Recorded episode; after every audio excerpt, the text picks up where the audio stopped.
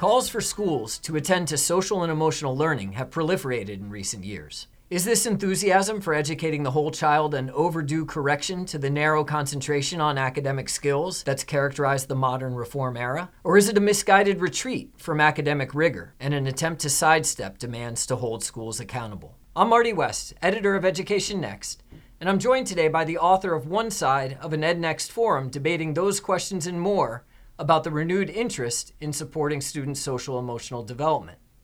Robert Balfanz is a research professor at the Johns Hopkins University School of Education, and you can find his contribution to the forum entitled An Integrated Approach Fosters Student Success on the journal's website at educationnext.org.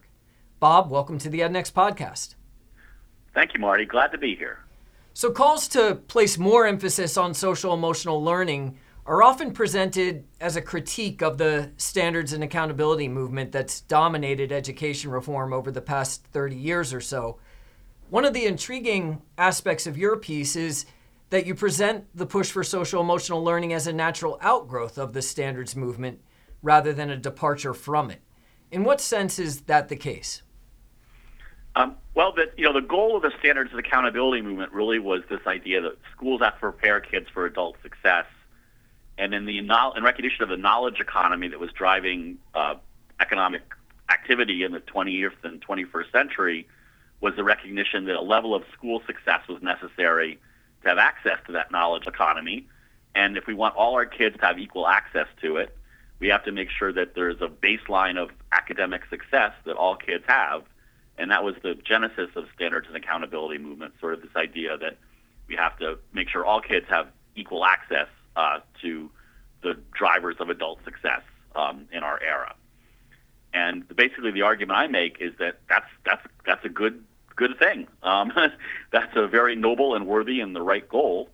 And that to achieve that, we've got to use all the tools at our disposal. And in just in about the same 30 years the standards and accountability movement was developing, we've learned a lot more about the science of learning and how the brain works. And what that's taught us is, is that social, emotional, and academic development are all deeply integrated. And so, therefore, if we want to use all the tools at our disposal to enable all kids to participate fully and uh, have a chance at full life success, we need to take an integrated approach and use all those tools and develop in an integrated way social, academic, and emotional uh, sides of the coin.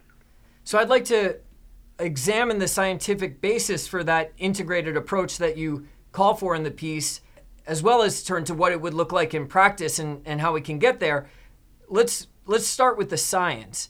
You just said that learning science has really blossomed in recent decades and become useful to educators. What exactly have we learned that points in the direction of this integrated approach?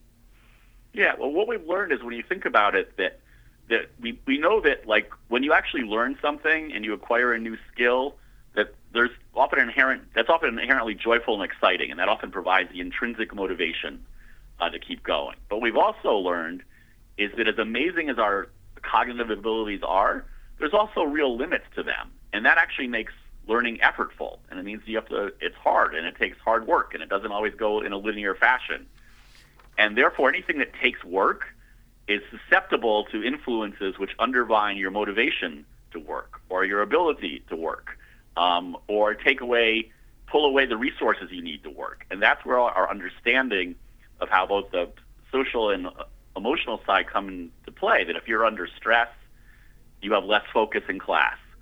Um, if you have compelling outside challenges, you have less focus in class.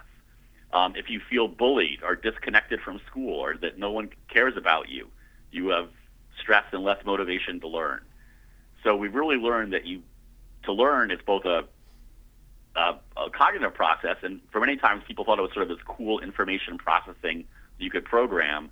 And we've really learned from the science it's a much more hot process where it is has both those sort of elements of uh, cognition, but greatly influenced by both your emotions and your social interactions. And so you're arguing that focusing on those emotions and social interaction is actually a prerequisite for academic learning. So you're presenting a focus on social emotional development, not just as something we have to do in addition to prepare students for a workforce, an adult life that places a premium on their skills in those areas, but actually is essential for academic learning itself. Is, is that right? That's right. Yeah, and, and, and it's both those things. There are, you know, what we what's true for kindergarten is true for life. We do need to know how to take care of ourselves, and we do need how to get along with others. Um, so those those skills are important in themselves. But the argument we make is when you really look at the science of learning, even just to have learned to your full potential, to like have the, your greatest, develop the greatest number of academic skills you can and the deepest knowledge base, um, also will require us paying attention to the social emotional side of learning. So, what would the type of integrated approach that you envision imply for educators? What would it look like in practice? Well, what it means is is a, a couple of things. It means like when we're diagnosing like why we're not getting the gains we think we should be getting in a particular school or classroom or with a child, that we need to do a more holistic analysis. We can't. We often just try to understand like, well, do you have the prerequisite skills? Do you have the foundational cognitive skills? And yes or no, let's work on those. And that's very important, but it's also understanding that the other side, the motivation, the ability to focus, the ability to work without distraction, um, all matter. And we have to make sure that we're giving kids environments where they have those abilities to do those, as well as worry about the prerequisite skills. And that's going to be true at an individual level, a classroom level, and a school level. So I think getting the diagnosis right of which of these multiple elements are the are the drivers of the lack of performance we want is important. But more broadly, I think we want to create and help teachers understand how to how to this idea of creating with sort of both an academically challenging and social emotionally supportive classroom. And that's like really easy to say, but when we look at this, it's it, it's actually like it's not necessarily the natural personality type of folks. Some folks are you know more fit with the like you know you got to work hard. It's, you know you got to grow up. You got to like stay focused. This is like you got to figure it out. And I'm here to deliver like high level academic challenge. And other folks might be like, I understand your situation and I'm empathetic and I'm whatever and I'm going to help you find a way through, but maybe in doing that, not quite push you as much as is necessary. And so it's going to really take some subtle professional development for, in most cases, to develop the side that's weakest in any given teacher so it's in balance. So they can both have high academic challenge and create a supportive socially emotionally environment where kids are able to focus, free of distraction, and are motivated um, and believe they can succeed. And that may bring us to one of the areas of tension between your piece and its counterpart in the forum by Russ Whitehurst. Whitehurst, as I read him, expresses at least two concerns about the current push for social emotional learning. One is simply the lack of rigorous evidence that school based interventions, like the type of professional development you were just referring to, focused on social emotional learning, actually produce noticeable improvements in either social emotional skills or academic performance. Do you agree with this characterization of the evidence or uh, or not? I think it's more complex. I mean, I think it's true in a broad-based level. This is a very new and emergent field, especially social emotional stuff that's sort of based in learning sciences and aiming to both, you know, improve social emotional skills and their how they drive academic outcomes is, I think, emergent, and therefore, like anything, it, it takes a while from the basic science to get to sort of applied evidence of impact. But sort of in medicine, once we know the basic science is true, we don't tend to say we're not going to do interventions based on that science because we haven't done every field trial yet, right? You do the field trials and you keep improving it. So I think that's the space we're in. Um, so I think the lack of super strong evidence isn't a strong case that it that this doesn't matter.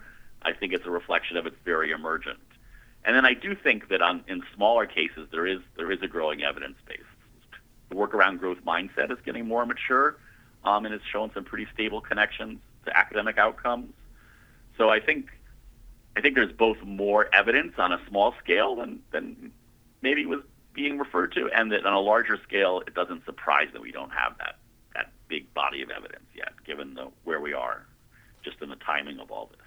And a second concern that Whitehurst expresses is what he sees as an emphasis on changing students' traits or dispositions, which may be difficult, if not impossible, as opposed to teaching them discrete skills. So, for example, he contrasts teaching a shy student to be extroverted with teaching her to make eye contact when meeting someone. Is is this sound advice, and how, if at all, does your vision of a focus on social emotional learning differ? Yeah, I mean, I think it is fair to say that right now, social emotional learning is a very big tent, and that you can find many people advocating many different things under that tent, and not all of them are going to pan out. And I would actually agree that that trying to change things that are traits is not the place to invest your time and effort. But I would also argue that there are many things we've learned about from the learning science of things that are malleable. Um, everything from how you manage your stress and your emotions um, to you know how you how you can learn to sort of build more of a growth mindset and do goal setting and all sorts of things that are sort of sort of on the closer the school success side of the coin of social emotional learning um, that I think are much more analogous to his thing of like we need to figure out to teach you how to read well. Um, so I think there are social emotional elements analogous to the other side of the coin he talks about. Um, and then I think I would finally say that not on the trait side, but on the more broad side, things like learning how to, you know, get along and how to take care of yourself, those are important in and of themselves, right? So that that's sort of in the middle. so let's turn to what it might take to see more schools taking an integrated approach. You argue, among other things, that school accountability systems will need to be retooled. How so, and what else needs to happen? Yeah, so that, that was my argument about really being able to diagnose like the reasons why we're not getting the outcomes we want. And so if we only have a purely cognitive measure, we're going to always assume, right? If, we only have a hammer, we're going to always assume all we can do is hit a nail in. Um, so th- those cognitive measures are very important, but I think we need to balance them with and you know, there's ways through surveys and other measures to get sort of a, a sense of the, the school climate, the classroom climate, um, that have had some pretty good properties of, of being informative that I think need to be added. And some number of states are starting to do this; they're playing around with it. Um, but it's just this idea, and ultimately, one could argue we ultimately have to get down to more classroom level analysis of that data, right? Because it is going to vary by classroom. Um, it's not if we average everything to the school, we're probably going to lose a lot. So I think it's both adding in some of those other social uh, school climate measures and seeing if we can actually disaggregate it further so we can get much better diagnosis of why we're not getting the outcomes we want. One of the ways you see an interest in broadening the focus of school accountability systems playing out in, in the past several years was this requirement that states incorporate an additional indicator of school quality or student success into their accountability systems under that law. Uh, most states, as I understand it, have taken advantage of that opportunity or sought to comply with it by including indicators related to chronic absenteeism. That's a topic I know you've done a good bit of work on. So I'm curious do you see that as sort of an example of moving in this direction of emphasizing social and emotional development? Uh, or is it something of a missed opportunity to head even further in the type of direction you were just referring to? I mean, I think that given the time and place and the level of instrumentation available, it's it's a reasonable place for the states to start. Um, and, but it is still sort of a proxy. I mean, kids are chronically absent for a range of reasons. Some of them are social emotional and can give you some good cues. Some are much more about out of school challenges or bad school transportation or all kinds of things that are important and essential to get kids to school every day, but aren't necessarily going to be a social emotional metric. So I think it's necessary to measure chronic absenteeism. It needs to be in there. I think over time we're going to still want to add some additional, at least school climate sort of outcomes on top of that. But I understand, given the level of instrumentation and the requirements of the law, why they went to where they where they went. And right now, to try and measure the types of factors that you just referred to, school climate or even student skills in the social emotional domain, we typically rely on surveys. Uh, do you think that will continue to be the case in the future, or do you think we'll be able to develop the you know analog of the math and reading test for student social and emotional development? Yeah, I mean that's that's the that's the big question under investigation right now. I mean, I know lots of folks are trying doing really creative work trying to come up with those those broader measures. The other interesting thing when you look at the data is that sometimes that we might just have to trust adult judgment. A number of things I've seen that like teacher or adult reports on student behaviors are often sometimes more accurate than student reports. So I think we have to triangulate and may have to consider adding a little more of what you know used to be in elementary school when you would get teacher comments on a range of behaviors beyond your academics. That may surprisingly be useful still um, in later grades. That's an interesting point. I remember getting effort marks on my report cards in elementary school. I'm not sure how much attention was paid to them, um, but you know that suggests that paying attention to things other than students' academic success is hardly new under the sun. Uh, right. Do you see this to some extent as a return to an older understanding of the role of schools rather than uh, an innovation? It's interesting. I, think there's there's elements of that that that like whole child is certainly not new. it's at least at least back to John Dewey and William James, I think, but maybe before then. Uh, I think what is new, at least, is that we, we have a deeper understanding of the learning sciences behind it, and that, for example, might help us like not go towards traits, but towards things that are malleable.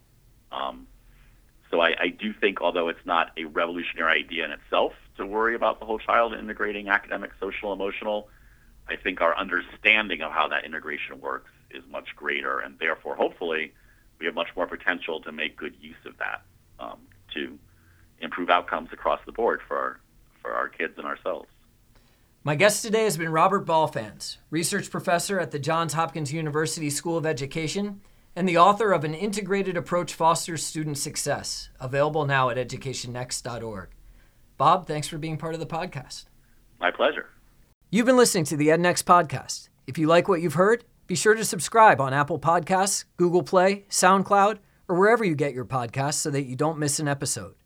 While you're there, be sure to check out our archive and, especially if you're listening through Apple Podcasts, please leave us a review. It helps us find more listeners and more listeners to find us.